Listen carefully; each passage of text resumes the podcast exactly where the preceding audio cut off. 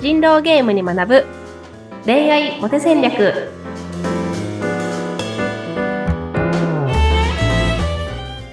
皆さんこんにちは。恋愛コンサルタントの渡辺優香と。インタビューを務めます。ズッピーことズシ秀嗣です。ゆいかさん今週もよろしくお願いします。よろしくお願いします。はい。ゆいかさんあの噂によるとちょっと花粉症気味なんですっていやそうなんですよ。もう嫌な季節になりましたね。花粉症歴どれぐらいなんですか？花粉症歴も小学校ぐらいからなのでもうかれこれ20年ぐらいずっと花粉症なんですよね。もうそうなんですね。やっぱこの時期ちょっと辛い。まあ春が来たとか来るとかってあんまり喜べないそんな状態ですか？そうなんですよ。そうなんですよ。いい季節なんですけどね。そうですね。はい、えー、今週も頑張ってまいりたいと思いますけれどもはい。お願いします。え、聞いてらっしゃる皆様、あの、人狼ゲームに学ぶ恋愛モテ戦略ということで、こう、徐々に徐々に、こう、何か人との接し方とか、こういう時はこう言おうかなって、ちょっとずつ変わってきてくださってるとね、嬉しい限りなんですけども。うんうんうんうんうんうんうんうん。ゆかさんの今日いただいたテーマが、はい。もう担当直入に、うんうんうんうん。自己弁明をさせて相手の自己肯定感を下げる質問テクニックと。うんうんうん。いうお題を今日頂戴してるんですけども、うんうんうんうん。これでちょっと進めていきましょうか、今日は。どうですか？なんか、興味引くタイトルじゃないですか？うん、相手の自己肯定感下げたくないですか？ちょっとわかんないけど。そうですね。ちょっとあの、お高く、あの、止まってるというか、ちょっと、うんうん、ちょっと、うん、ちょっと違うぞ、コツンって上に行きたいですよね。いや、なんかね、不思議だと思うんですよ。うん、なんか普通デートだったら、あの、相手のことを認めて、褒めて、はい、なんか、特別視というか、特別ですね、すごいですね、みたいな感じで、こう、接していって、うん、いい人だと思われて、また会いましょう、みたいな。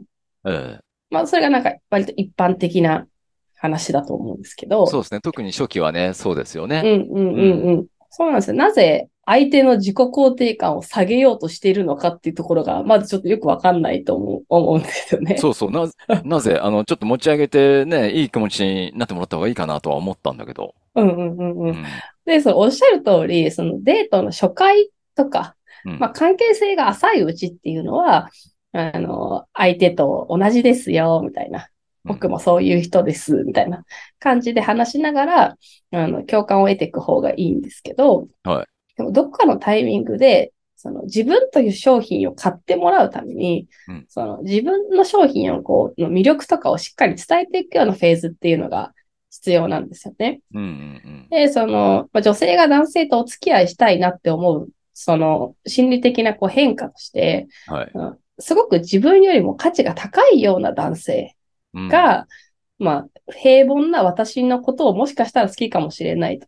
うん、でこんな素敵な人に愛されてる私って、もっといい女なんじゃないのみたいな感じで自己肯定感が高まるっていう、そこに胸のときめきがあって好きになるっていうような、あの、心の動きがあるので、うん、その素敵な彼と平凡な私っていう図式をどうにかして作りたいっていうのが、うん、あの、この話の、まあ、スタート地点ですと。なるほど、なるほど。彼の方がやっぱり素敵であってほしいわけですね。そうです、そうです、そうです、そうです。で、女性からしたら男性の方、ちょっとリスペクトというか、尊敬の念も抱いてほしいぞと。平凡な私と平凡以下の彼にだと恋愛対象だと思ってもらえないんですよね、男性側が。うん、うんうん。なんで、あなたよりも素敵な部分がありますよっていうところを、うん、あのしっかり見せていく必要があるんですけど、うんうん。まあ、とはいえ、なんだろう、自分を素敵に見せてアピールするのっ、なかなかこう、限界があるというか、うん、あのそっちだけでは難しいこともあると思うんですよね。はい、た例えば、職業で嘘をつけるわけでもないですし、うん、これまでの経歴とかも、なんだろう、やってないこと言うわけにいかないじゃないですか。うん、なので、まあ、会話のちょっとテクニックとして、はい、自分の印象を操作するっていうのもそうなんだけど、相手のなんかセルフイメージの位置をちょっと下げるみたいな。うん、相手がちょっと自分ってこういうダメなとこあるよな、みたいなのを認識してもらって、うん、でその上で自分の立ち位置が相対的に高くなるっていう、うん、なんかこういう会話をできると、まあ、すごく上級者というか、はいはい、いろいろ汎用的なテクニックとして、まあ、商談とかでもね、あの、すごく使えたりしますよというようなテクニックになります。はいはい。なんか、マウントを取っていくみたいな感じになりますけど、そうですでもない。そうですね。うん。なんで、マウントを、マウントを取られたっていうふうに思われたら失敗。ああ、そうかそうかそうか。ですよねうん。うん。でも、なんか、例えば、ズズッピーさん、コーチングとか受けたことありますか？もう数回ですけれどもね、あります。はい。うんうんうんうん。がコーチングの時って、一回こう自分のやりたいことを思い描いてから、うんその、じゃあなんでできてないんだっていう問題にも焦点を当てて、うんそこがじゃあこういうふうに解決できたらたどり着けそうですね、みたいなはい。話をしたりすると思うんですけど、うん。そういうふうに関わってくれて、最終的になんか自分の自己肯定感が上がるというか、あ、よし、ここの問題解決すれば僕はこういうふうにもっと良くなれるんだって、最終的に自己肯定感が高まれば、うんなんかその途中で一回自己肯定感が下がったとしても、うんなんか最終的に自分の自己肯定感を上げてくれたそのコーチに対して、はい。いい人だったなっていう印象を持つと思うんですよね。そうですね。うん。結果がついてくればね。うんうんうんうん。なので、自己肯定感下げたところで終わっちゃったらうん、マウント取った人になっちゃうんですけど、うん。うん。最終的に相手の自己肯定感を高めて、いい会話をしたなっていうところまでうん持っていくところを今日は考えていきたいなと思っています。うんわかりました。うんはい。相手の自己肯定感を下げる質問テクニックなんですね。そうなんです、そううなんですん。。なんで、これを下げる質問なんですけど、最終的には上げるっていうところをうん見据えた上で一旦下げるっていうふうに思ってもらうといいと思いますね。わかりました。うんうんで、じゃあ具体的にどういうふうにっていうのをちょっと会話例でうんやっていきたいと思うんですけど、行きましょう。はい。うん、これはまさにコーチングの手法と似ているのでうん、あのまず一旦相手に、あの、欲望みたいな、こうなりたいとかうん、こういうふうにしたらいいと思うんだよね、みたいな希望を喋ってもらう必要がありますと。うん。なるほど。相手の希望。うんうん私はこうしたい、ああしたい、こうなりたい。うんうん。喋ってもらう。うん、例えば、うん痩せたいっていう女の子がいたとしたら、うんなんか、あ、えーでも全然今のままでもいいと思うけどね、みたいな。なんか痩せるためになんかしてるの？みたいなうん話をして、まあそしたらじゃあ食事にすごい気をつけてるんだ、みたいなはい。ことが返ってきたとうんしますと。うんで、そしたらそこで、あの、まあ食事大事だよね。食事だけで痩せた人もいるって言うしね、みたいな。うん。同調しながら、あれでも運動は全然しないの？みたいな感じでうん。聞きますと。はいはいはい。そうすると、じ、自分が運動をしていないことに対して言い訳を始めるわけですよ、女性が。そうだよね。まずはね、食事はやってるんだから、何いろいろと、うもういろいろと突っ込んできてんのって思うから、そうちょっと反発するよね。うん。そうそうそうそうそうそう。あで、そこで、あの、あ、そうなんだ、そうだよねって。確かに運動より、あの、食事の方が大事だよね、みたいな話をして、して、うん。あの、じゃあ今のが続けたらすごく良くなりそうだね、みたいなは話で一旦それは終えて、うん。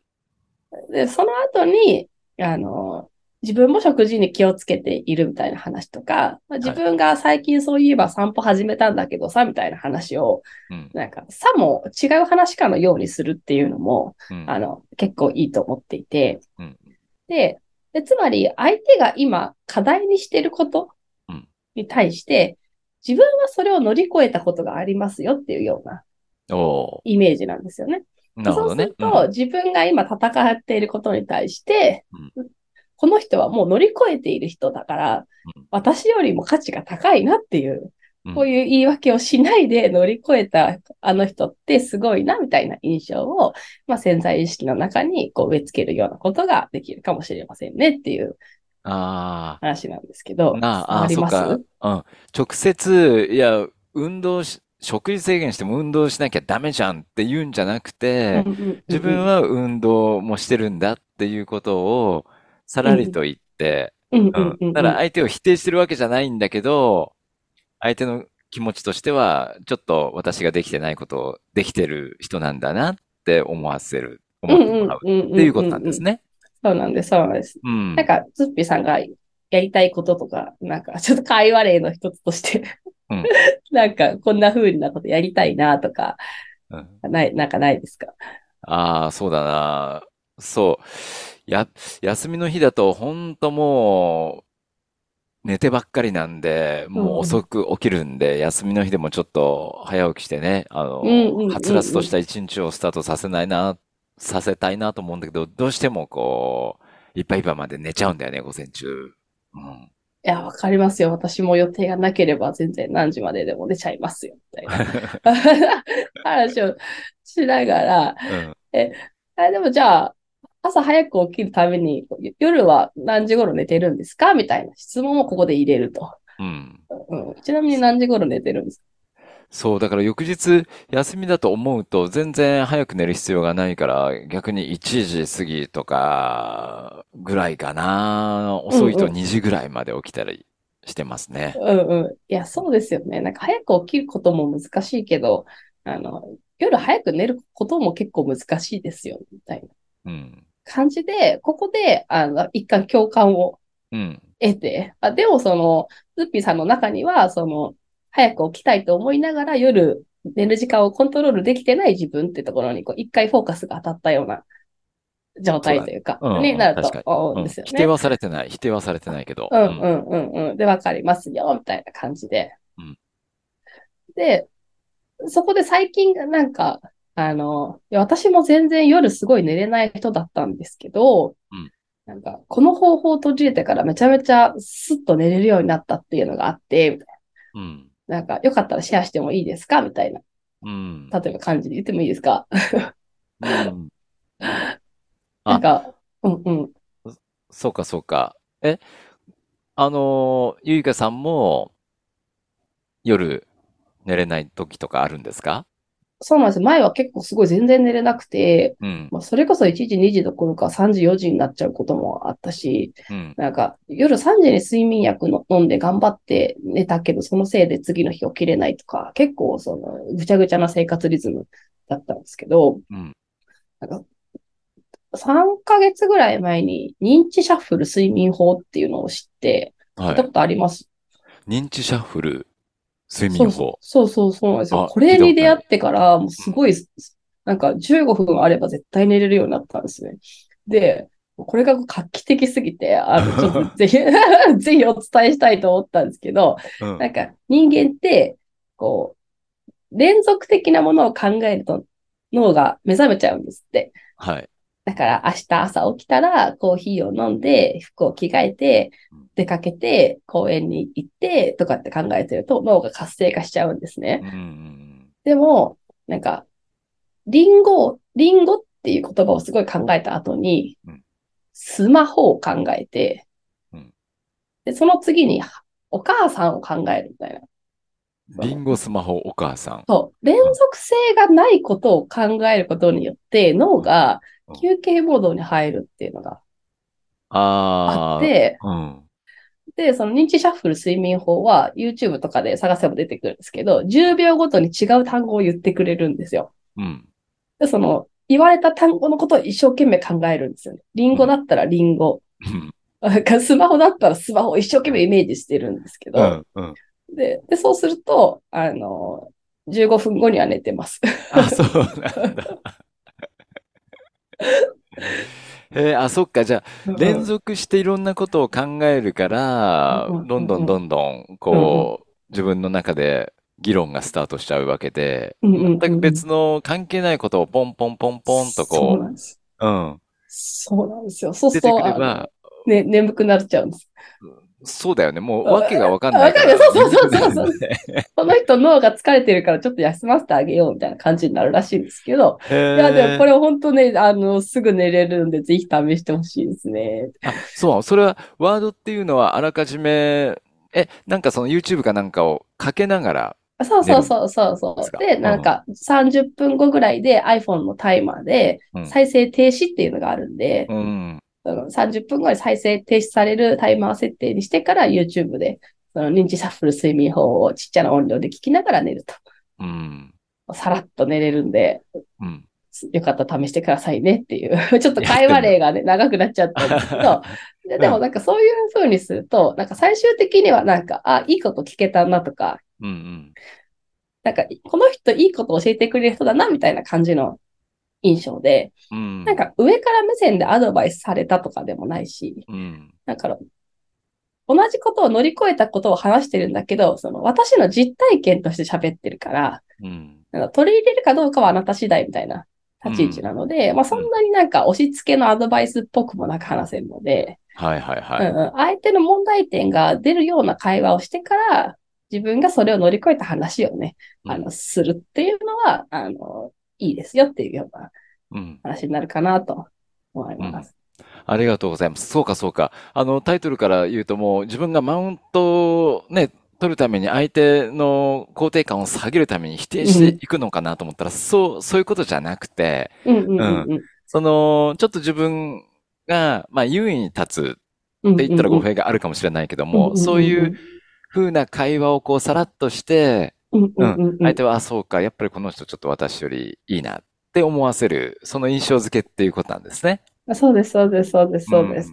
うん、で、まあ、その、あでもその、夜寝れないんだよねっていうことを本当話した時点で、相手の中には、ちょっと言い訳をするような気持ちがね、芽生えているので、まあ、それで一旦は十分っていう感じです。で、まあ、これが相手のレベルがすごい高いとか、ちょっと強めに言った方が良かった、いいなっていう人の感覚的に感じたら、え、なんで寝る時間をもうちょっと早めないんですか？みたいな話を聞いてもいいんですけど、うん、やっぱそこでこうちょっと突っ込みすぎると、うん、なんか嫌なやつみたいに、ね、思われる可能性が高いので、うん、まあ、今ぐらいの感じで、あの、なんか本人が難しいと思ってる部分に共感するみたいなことをしてから、でも実は私それ乗り越えてるんですよみたいな話の流れが、まあ、一番リスクが少なくていいかなって思いますね。うん。ありがとうございます。こういったの会話の中で、さらっとしたね、あの、言葉が、ちょっと自分を優位に立たせてくれるっていうこともあるってことですね。うんうんうん。いや、本当にそうですね。うん。うんうん。ありがとうございます。ちょっとこれから会話をするときに、押し付けがましくなく、ちょっと相手に気づかせてもらう、気づいてもらう。うん。